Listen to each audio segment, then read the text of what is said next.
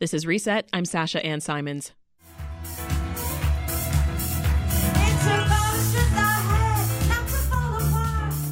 We typically think of karaoke as a fun thing to do on a night out with friends.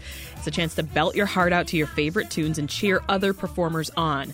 But what if karaoke could also help you tell your story? Well, that's the idea behind Karaoke Storytellers. It's an event that's been running in Chicago since 2018. Show creator Connor Gorman and host Jacoby Cochran joined us in the studio to break down what karaoke storytelling is all about. And I started by asking Connor to explain where it all began. It's really just started from a film project that I started doing back in 2016. Out of that came a desire to make a show out of it. And with the project, I started going down to karaoke a lot and found myself just journaling as the character, writing memories about certain songs that I was about to sing. Okay. And then I started to wonder when everyone else would get up and sing, I wonder what their story is behind this song. Interesting. So, how does it actually work? And tell us how you find performers for the show. Yeah, so peop- it's real simple. People tell a five to 10 minute story about a song and why it's meaningful to them, and then they sing it karaoke style. Oh, very simple concept. Even I can do this. No, it's pretty straightforward. I, I, I love it. Yeah. And and so people sign up for this, they volunteer or are you finding them? So I find them. Um, I'm a comedian at heart, um, and I've also gotten into storytelling through this. I'm also a filmmaker. The goal of every show is to kind of have as many different skill sets on display as possible. So we have a good comedian, a good storyteller, a good musician, and then what we kind of consider a wild card, which is someone who just kind of came up and was like, I really want to do this. Yeah. We don't always know what we're going to get, but we're always surprised. Jacoby laughs. Why are you laughing? I mean, the very first time I did this show would have been around 2018, and my familiarity with Chicago's storytelling scene is, is pretty good. I've I host the Moth here in Chicago, which you know WBEZ fans are probably probably familiar with. You have other shows like The Stoop or Grown Folks Stories. But when I came to karaoke storytellers, I expected myself to just get up there, do my little five minute story, sing a song, and get out of here. But what ends up happening is even someone who has all of these skills as a storyteller, the moment it was time for me to sing, I kind of lost all of that. And out came this emotion and this vulnerability and this anxiety and this discomfort on stage. And for me, that was exciting because I felt like I had maybe trained so much of that out of myself. And so you see that with the people who perform in the show. You might see someone like Andrew David or Andrew to the mic, who's a you know pretty well known street performer in Chicago. You might hear him outside the the Macy's on State Street. But he may not be the most comfortable storyteller. So to see him go from, you know, a little shy and a little nervous telling him his story to one of the best voices you're going to hear in the city of Chicago in a split second, I think it it rocks every audience that's, that watches. But you you started as a performer, you're now the host, mm-hmm. right? What's that transition been like? It's been fun. So the reason I transitioned into being the host is not only because, you know, Connor presented a show that I just thought was unlike any other in the city, but if you had to kind of split this down the middle, I'd argue Connor is the the sort of karaoke expert. He's the person who's been to all of the places in Chicago, knows the scene, knows how people move, and I'd argue I'm a little bit more the storyteller, having done the the exact same thing. And you know, I, I've performed in the show a couple times. I, I've sang my heart out, but I, I'm not gonna say it's the most comfortable space for me to be up there singing karaoke. It's not my favorite thing. Really? You, Sasha, you can imagine. I got a control issue. I'm, I'm on stage. I want to know everything that's about to happen up there, even if it's in the moment. But I, I kind of have a sense of it. In karaoke, I don't have that. So as the host, I get to do all the things that come natural to me. That is true. Minus the uh, the singing. Well, let's get a little taste of what the show sounds like. Here is a clip from one of the performers. It felt like someone slapped me out of a place where I could not even see it with a high. And I had no idea what was going on. All of a sudden, the reality that was before me did not match up with what was in my brain. Let's go.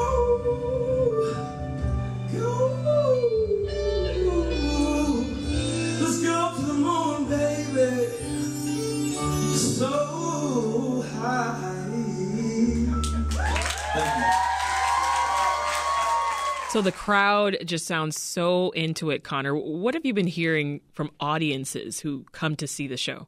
Well, that that was the thing, honestly, in the beginning that kept it going. We started off 10 o'clock on Sunday nights every week, and it was a grind to get people to come out. So what I ended up doing was just watching the five people that were there and really just focusing on how engaged they were. Mm-hmm. And that was the thing that I've been to a lot of different shows. I know what an engaged audience looks like. Size has nothing to do with engagement. And with our show, that was the thing that really just fueled me in those days where it was really tough to get people to come out was whoever does come out is going to really enjoy this. Yeah.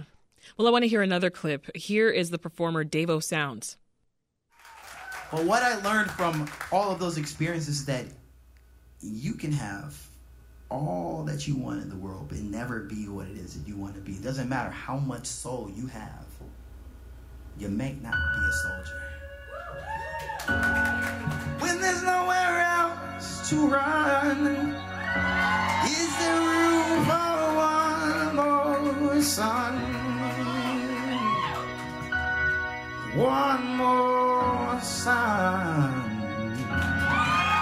If you can't hold on, if you can't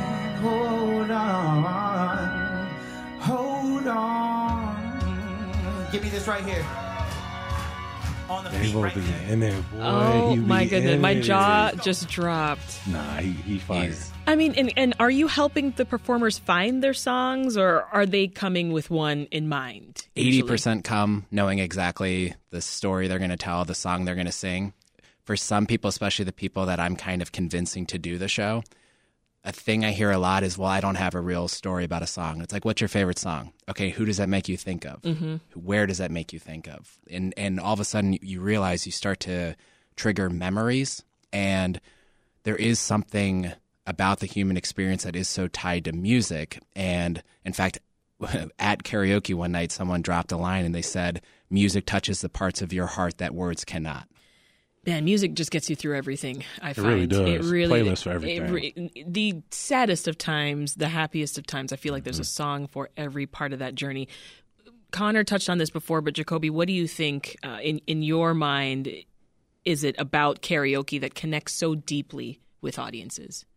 I mean, not only is it the music, there is something about karaoke, I think very similar to storytelling, is whether you are, you know, from a technical perspective, you know, good at it. And I'm and I'm putting up air quotes because I don't I don't think karaoke or storytelling really is about judging the value about, you know, how technically good it is. It's about people enjoying seeing people kind of give their all, have a moment of catharsis. You don't expect a person to go up there and maybe belt out you know, Whitney Houston. But if it happens, you're with it. And if, Yeah. even if they go up there and they absolutely do the opposite of what Whitney did, you still love it.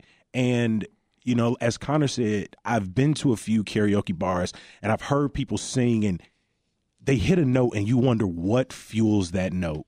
Where is that joy coming from? Where's that pain coming from? I'd love to hear their story. Yeah. And, and karaoke storytellers gives you exactly that.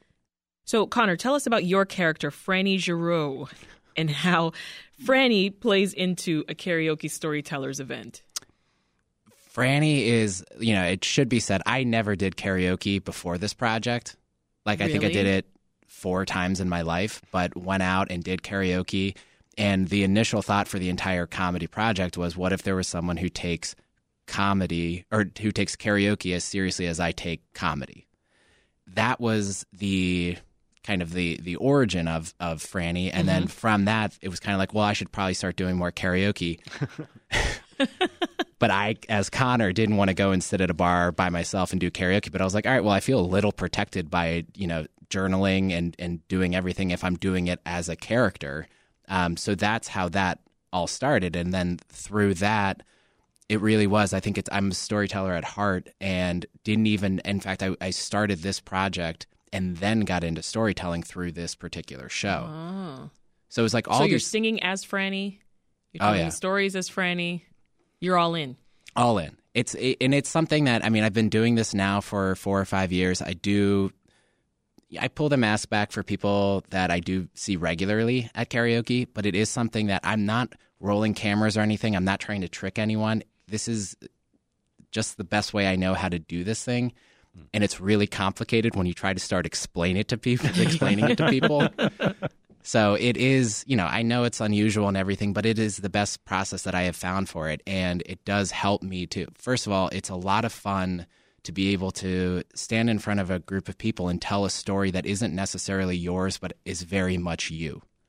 And that's, you know, this particular story that is going to be coming up on the 18th is a very, it's 95% Franny, but it's 100% me. You know, it's that all my thoughts and everything are kind of wrinkled in through different characters. It's not necessarily an actual event that happened to me, but it is completely things that I believe, things that I've experienced in, in different in different ways. Yeah.